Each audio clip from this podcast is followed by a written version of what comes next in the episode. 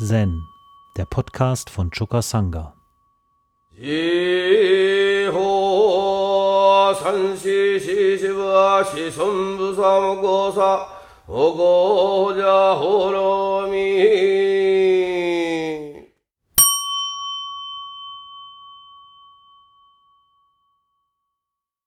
Bevor ich mich Joshu zuwende, möchte ich kurz mit einem Zitat des Dalai Lama beginnen. Es gibt so ein schönes bebildertes Buch, Weisheit des Buddhismus Tag für Tag. Und da gibt es für jeden Tag des Jahres eine Eintragung. Manchmal ist nur ein Foto da, aber oft ist ein kleiner Text dabei. Und äh, für den 2. Dezember ist nur ein Foto, aber für den 3. Dezember habe ich dieses Zitat dort gefunden. Da sagt der Dalai Lama,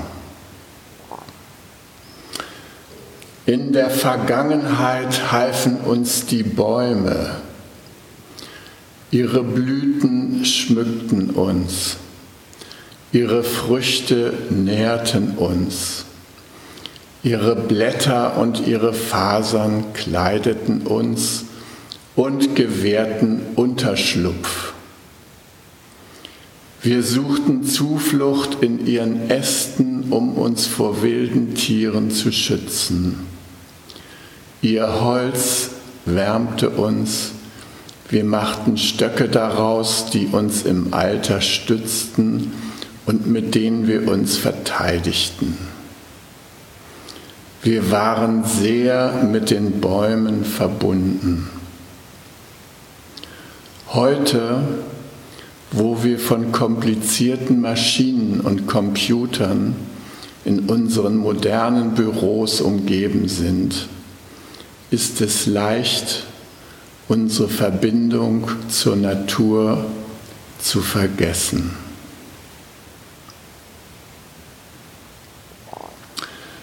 Und daran möchte ich gerne eine kleine geführte Baummeditation anschließen.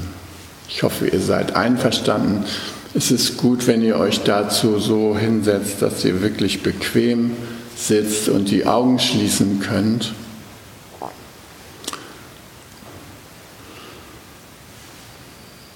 Ich lade euch ein, zunächst mal eure Verbindung mit dem Boden zu spüren. Die Erde, die uns trägt und die so viele Wesen trägt. Und mit unserem Atem in Verbindung zu sein. Vielleicht mögt ihr auch einmal tief und stimmhaft ausatmen.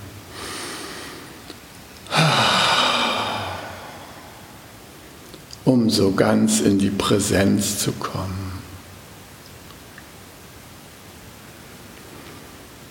Ja, und dann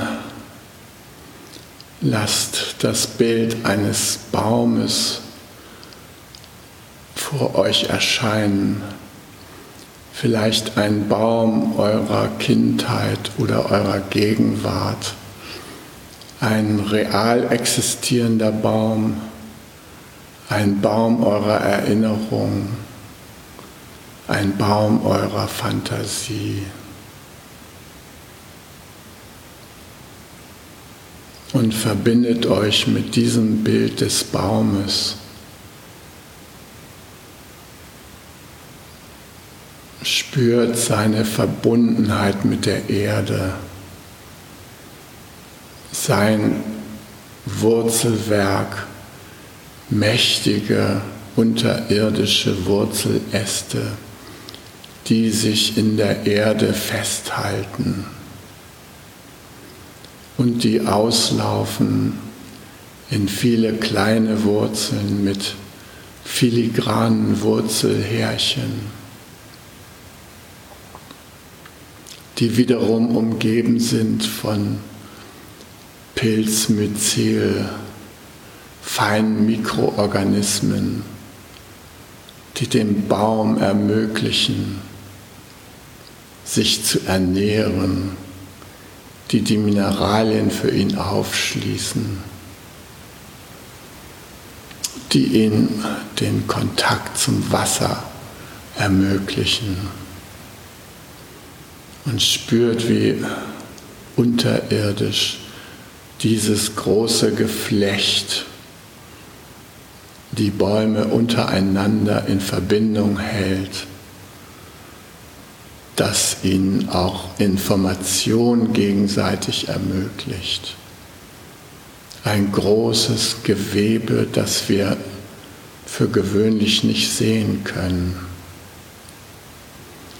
Und dann spürt, wie sich über diesem Wurzelwerk und diesen Wurzeln ein Stamm erhebt. Vielleicht ein mächtiger Stamm, vielleicht ein schmächtiger Stamm. Auf jeden Fall nehmt wahr, wie dieser Stamm sich himmelwärts erhebt dem Baum ermöglicht, seine Krone dem Licht und der Grenzenlosigkeit näher zu bringen. Ja, dann spürt auch die Erhabenheit seiner Baumkrone. Mag sie nun klein oder groß sein, sich im Winde wiegen oder Ächzen im Sturm. Ein großes Blattwerk oder Nadelwerk, was sich da erhebt.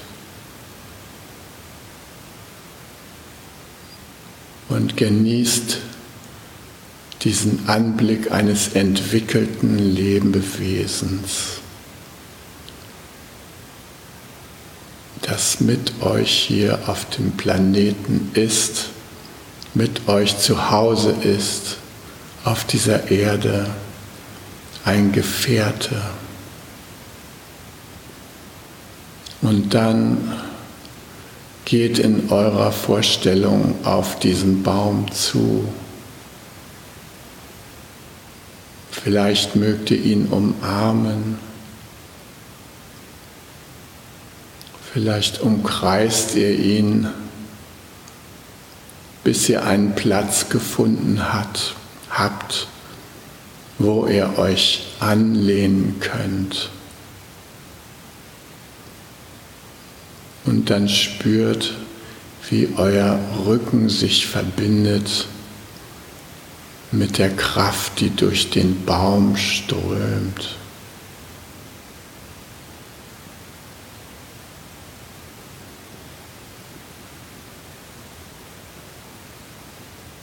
Nehmt auch wahr, wie die Umgebung dieses Baumes beschaffen ist. Geht in die verschiedenen Perspektiven, die er euch bietet. Vielleicht sind da auch Lebewesen, die diesen Baum bewohnen, die ihr wahrnehmt. Vögel, Krabbeltiere. Seht, wie der Baum für viele Wesen seine Kraft bereithält, um ihnen zu dienen.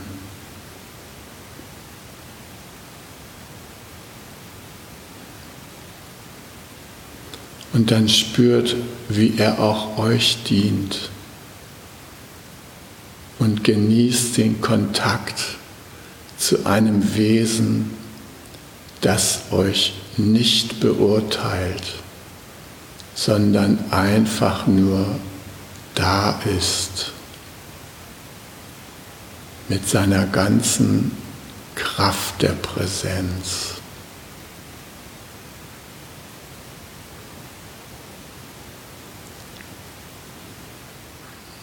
Dann erhebt euch und wendet euch noch einmal dem Baum zu.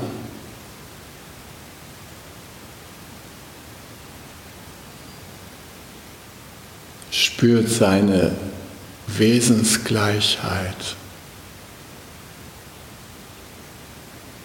Und dann verneigt euch in Dankbarkeit vor ihm. Dankbar dafür, dass er zu euch spricht als Botschafter der Natur.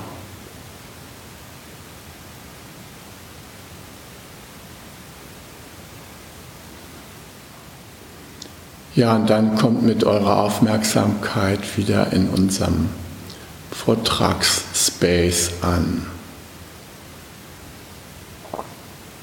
Öffnet sanft die Augen und nehmt wahr, wo ihr jetzt seid.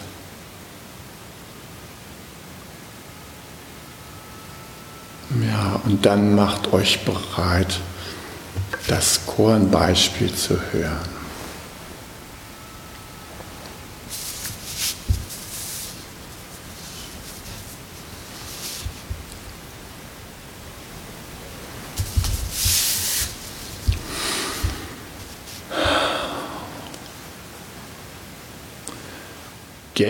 Genjo Senshin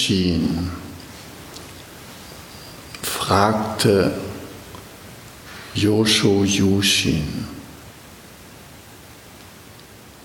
wenn ich mit nichts komme, was dann? Lass es los, erwiderte Yoshu. Aber ich bin mit nichts gekommen, antwortete Genjo. Wie kann ich es loslassen? Dann schlepp's halt weiter mit herum, sagte Joshu.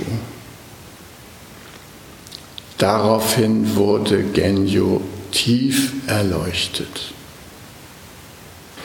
Dieses Koan findet sich als Fall Nummer 6 im Katoshu, Shaoshus Lass es los, beziehungsweise als Fall 57 im Shoyo-Roku. Im Shoyo-Roku ist es noch mit einem Vorwort versehen. Das lese ich mal kurz vor in der Übersetzung von Dietrich Rohloff. Wer mit Spiegelbildern spielt, um so der Erscheinungen habhaft zu werden, der weiß nicht, dass die Erscheinungen der Ursprung der Spiegelbilder sind. Wer die Stimme erhebt, um dem Echo Einhalt zu gebieten, der weiß nicht, dass die Stimme der Ursprung des Echos ist. Wenn das nicht heißt, auf einem Ochsen reitend nach dem Ochsen zu suchen, dann bedeutet es, mittels eines Keils einen Keil zu entfernen. Wie kannst du diese Fehler vermeiden? Antwort dann das Korn. Aus meiner Sicht schließt dieses Korn an dieses Koan vom gestrigen Tage, ähm, Hekigan Rocco Nummer 2 an. Der höchste Weg ist gar nicht schwer, nur abholdwählerischer Wahl. Und in diesem Koan ging es unter anderem darum, dass Joshu ähm, mit einem Mönch darüber in Diskussion stand, wie es um sein Verhältnis zur Klarheit bestellt sei. Und Joshu hat gesagt, dass er nicht weiß, was diese Klarheit ist.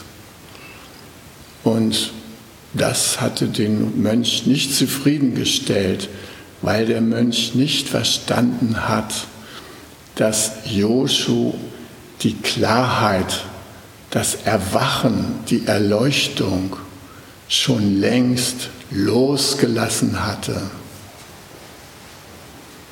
Im vorliegenden Koran kommt jemand zu ihm, der den Zustand des Erwachens erlangt hat, jedenfalls nach eigener Einschätzung, indem er nämlich alles losgelassen hat, alles, was ihn geistig gebunden hat, alles, was an dem er angehaftet hat, hat er nach eigenen Worten losgelassen.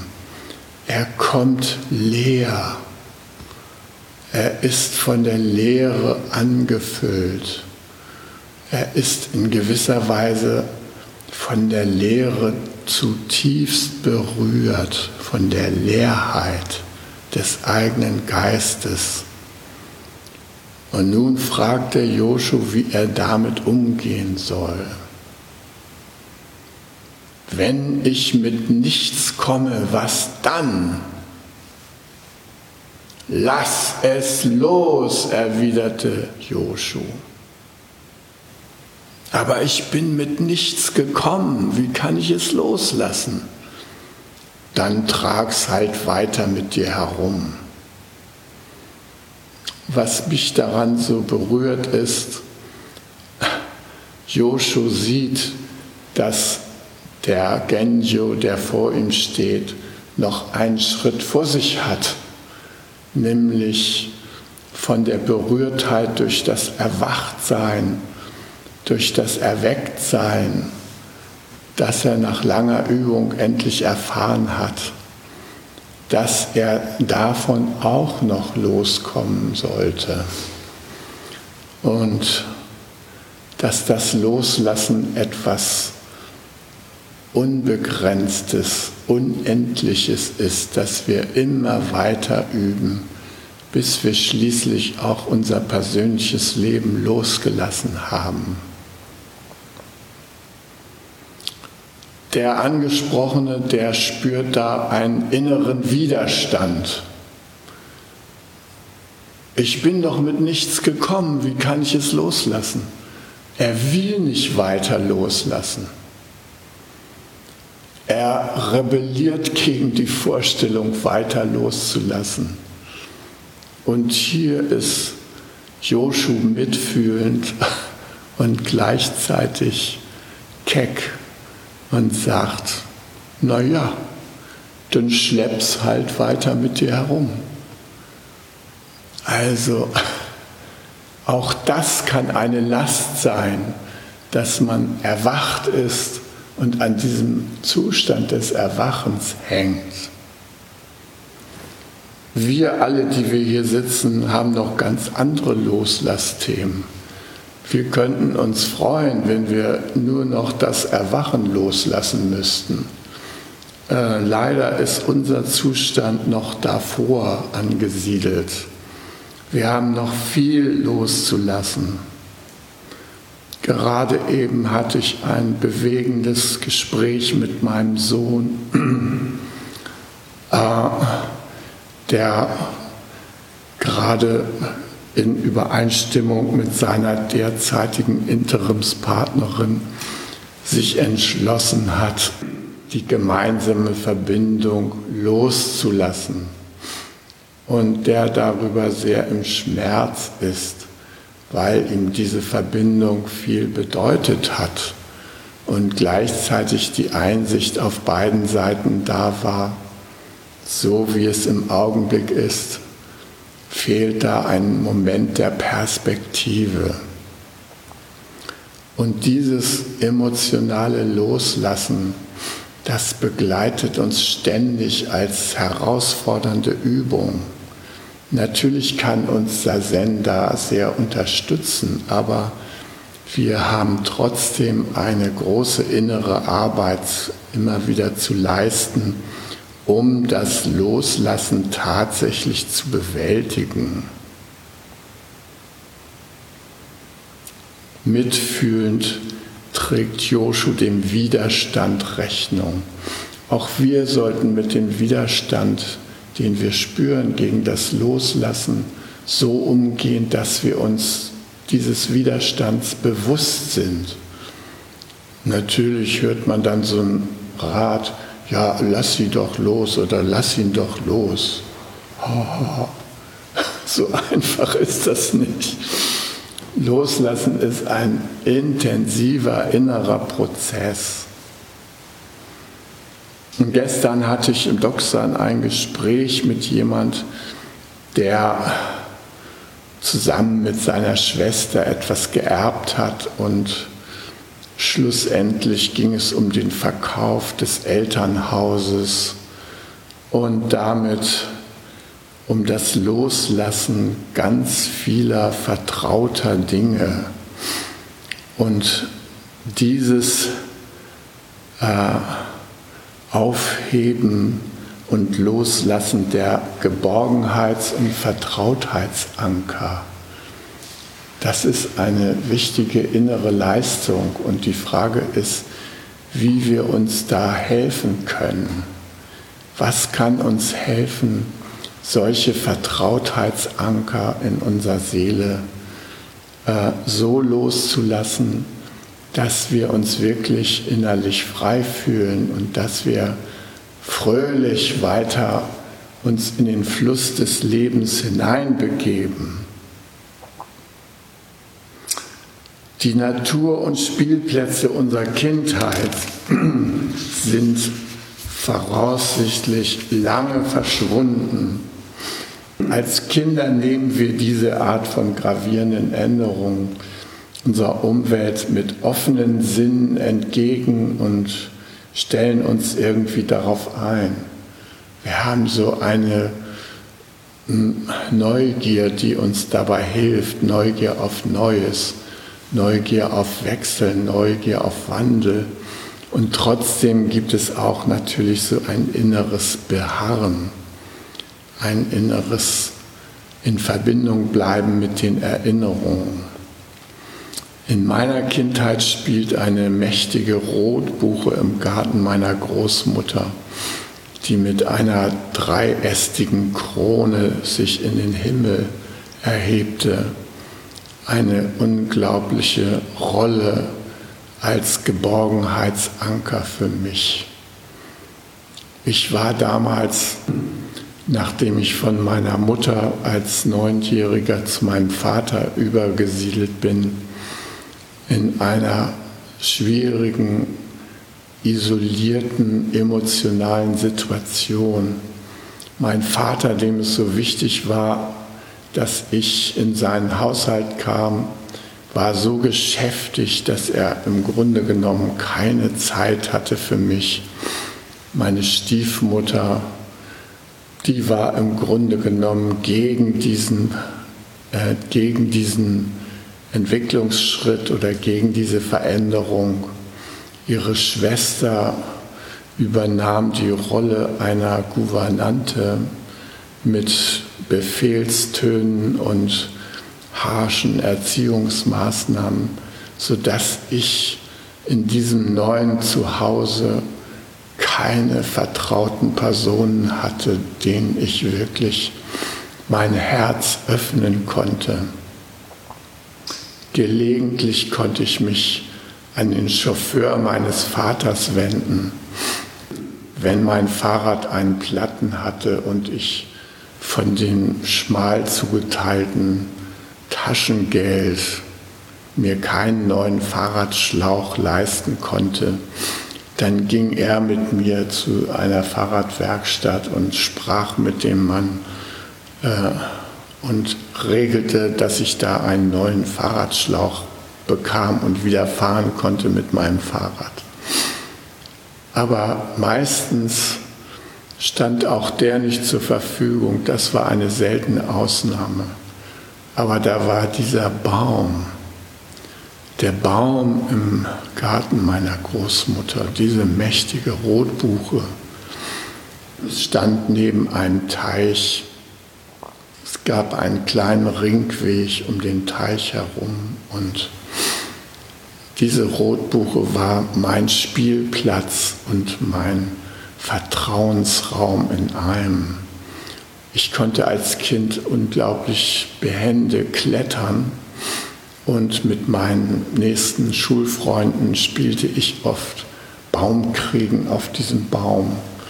Wir spielten so eine Art Tarzan-Spiel von Ast zu Ast und schwingen.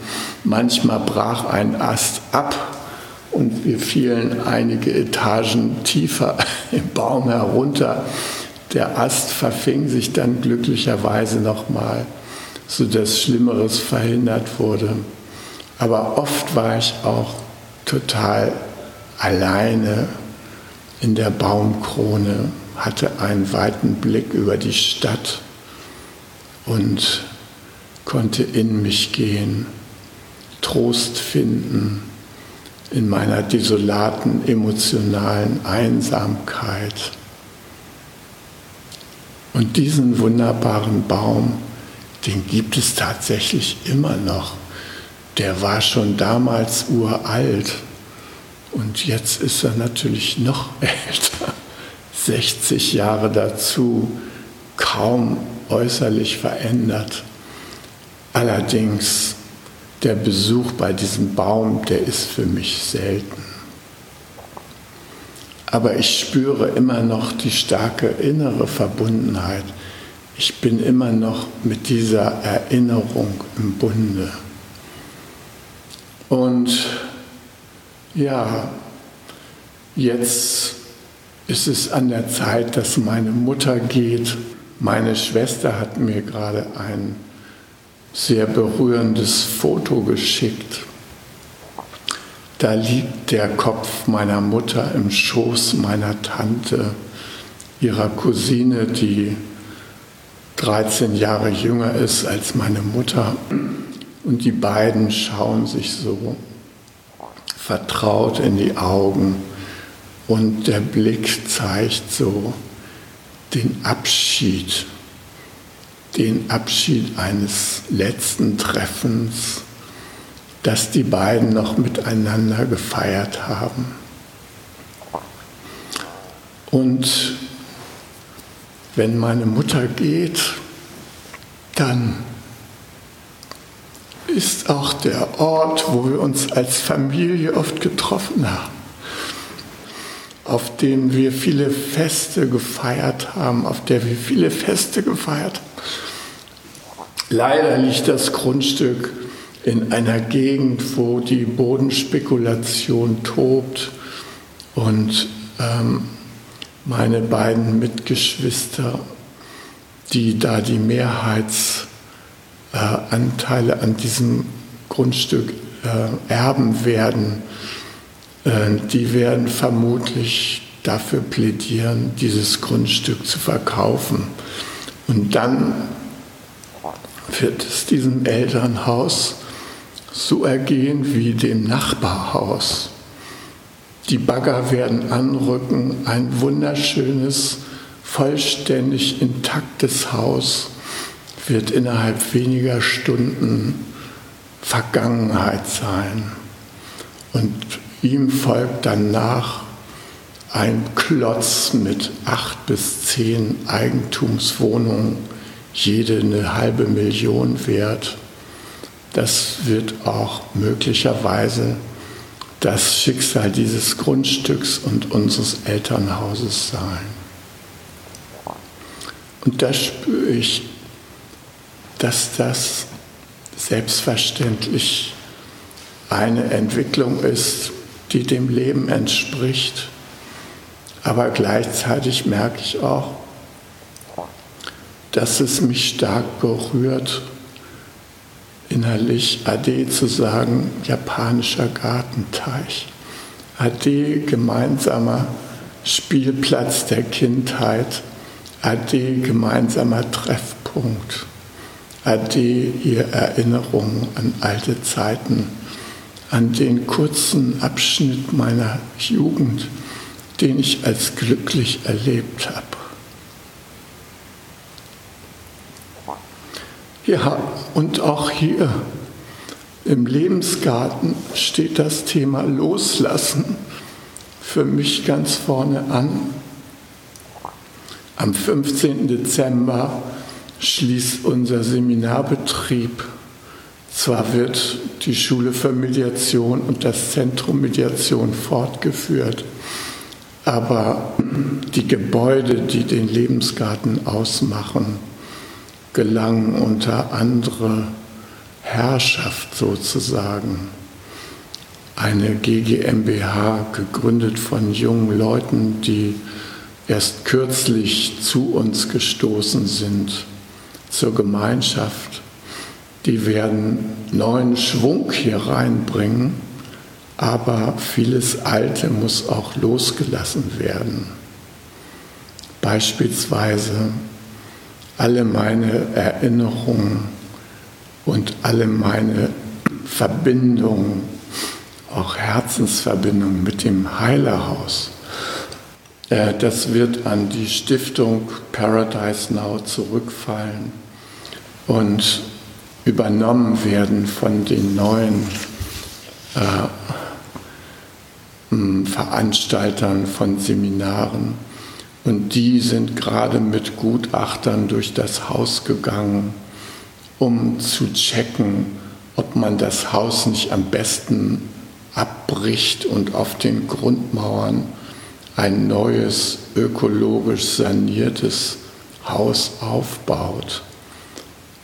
Und ich merke, dass das wahrscheinlich der Lauf der Dinge sein wird. Aber im Heilehaus, da stecken so viele Erinnerungen von mir, die losgelassen werden wollen. Die ganze Pionierzeit. Alle 14 Tage kamen wir aus Bremen zu fünf, sechs, sieben Menschen, die später den Lebensgarten mitgegründet haben und haben dieses völlig heruntergekommene und von Birken durchwachsene heile Haus wieder instand gesetzt, ohne große Ahnung zu haben, wie man das macht. Immer wieder sind uns Decken runtergekommen, weil wir sie nicht fachgerecht saniert haben und als dann im Speiseraum des Heilehauses schließlich die Decke mit einer Holzvertäfelung endlich hielt, kam ein Zimmermann vorbei und fragte, habt ihr denn auch geguckt, ob die Balken über dieser Decke, Decke nicht schwammbefallen sind? Hatten wir natürlich nicht gemacht. Und dann, ja, dann haben wir das untersucht und äh, natürlich waren sie schwammbefallen, mussten ausgetauscht werden. Decke wieder runter, neue Balken rein. So war es ein ständiges Abenteuer, dieses Heilehaus in Gang zu setzen und wieder in Betrieb zu nehmen, den ersten unteren Seminarraum und Versammlungsraum der hm, Gemeinschaft mit Sperrmüll, Teppichen einzurichten, schließlich mit den ersten gerade mal noch äh, von uns leistbaren neuen Teppichen auszustatten und so weiter. Ich weiß, dass ich wegen der Fliesen für den Fußboden überall Sonderangebote geprüft habe und dann schließlich diese Fliesen, die da jetzt noch liegen, eingekauft habe. Es war ein großer gemeinsamer Prozess und dann haben wir das obere Geschoss ausgebaut mit der HUM, Heilehaus Umbau Männergruppe. Eine Gruppe von tatkräftigen Männern, die sich das zugetraut haben, oben dieses Schrottgeschoss, äh, was nur ein Wäscheboden war, zu einem Seminarraum mit vielen neuen Wohn- und Schlafräumen auszubauen. Und all das soll abgerissen werden. Mein Heilerhaus weg. Ja, das ist so, dass wir dieses Loslassen wirklich üben. Es ist ein starker innerer Prozess. Und damit geht auch sowas wie die Pionieridentität weg. Die hat gar keine Anker mehr dann. Das, was mal der Pioniergeist hervorgebracht hat, verschwindet. Natürlich verschwindet ja nichts in diesem Universum. Es wechselt nur die Form. Aber dieser Formwechsel kann mitunter auch schwierig zu verkraften sein. Ich sage das deshalb, weil wir immer wieder natürlich vom Leben aufgefordert werden, loszulassen, um Raum zu geben für Neues, um uns aus den Verstrickungen herauszuholen, um etwas Neues zu ermöglichen. Aber diese Achtsamkeitsanker oder diese Vertrautheitsanker der Vergangenheit, damit wir die wirklich lösen können, braucht es eine Form, eine Würdigung, dass die vorhanden sind und ein freundlicher Umgang damit.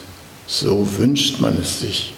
Natürlich gibt es überall auf der Welt Vorgänge, die zeigen, dass so ein behutsamer Umgang mit diesen Vertrautheitsankern nicht möglich ist, wenn ich in den Nachrichten höre, dass jedes fünfte Kind zurzeit auf der Welt unter Kriegsbedingungen lebt, wo ständig Zerstörung der eigenen Heimat, der eigenen vertrauten Umwelt an der Tagesordnung ist, mit dem diese Kinder auch umgehen müssen innerlich, dann ahne ich, wie viel schwerer es für diese Kinder ist, sich von diesen Traumata eines Tages zu befreien.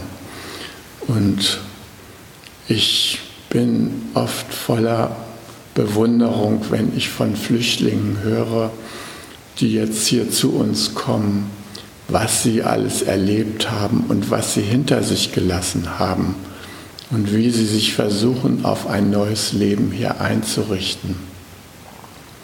Ich kann mich nur tief vor ihnen verneigen, wie zum Beispiel Mulam, der hier bei uns im Lebensgarten arbeitet, seine Frau, seine drei Kinder, äh, dass die ein schweres Leben dort gehabt haben und mit ihnen Tausende, Tausende, die noch nicht mal uns erreichen konnten, weil wir uns abgeschottet haben als europäische Wohlstandslandschaft, um unser eigenes Schäflein ins Trockene zu bringen.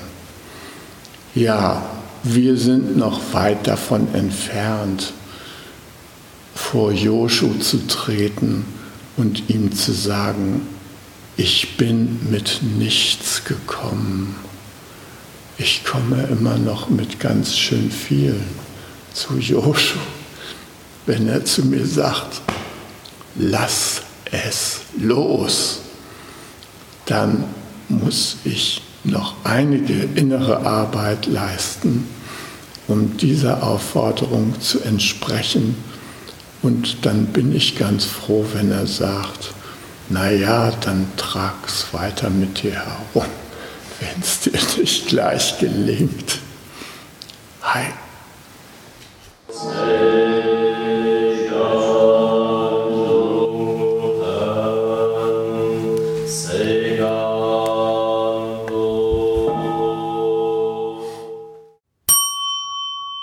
Um jungen Menschen den Aufenthalt im Togenji zu ermöglichen, bitten wir um ihre Spende. Alle Spendenmöglichkeiten finden Sie auf chukasanga.de/spenden.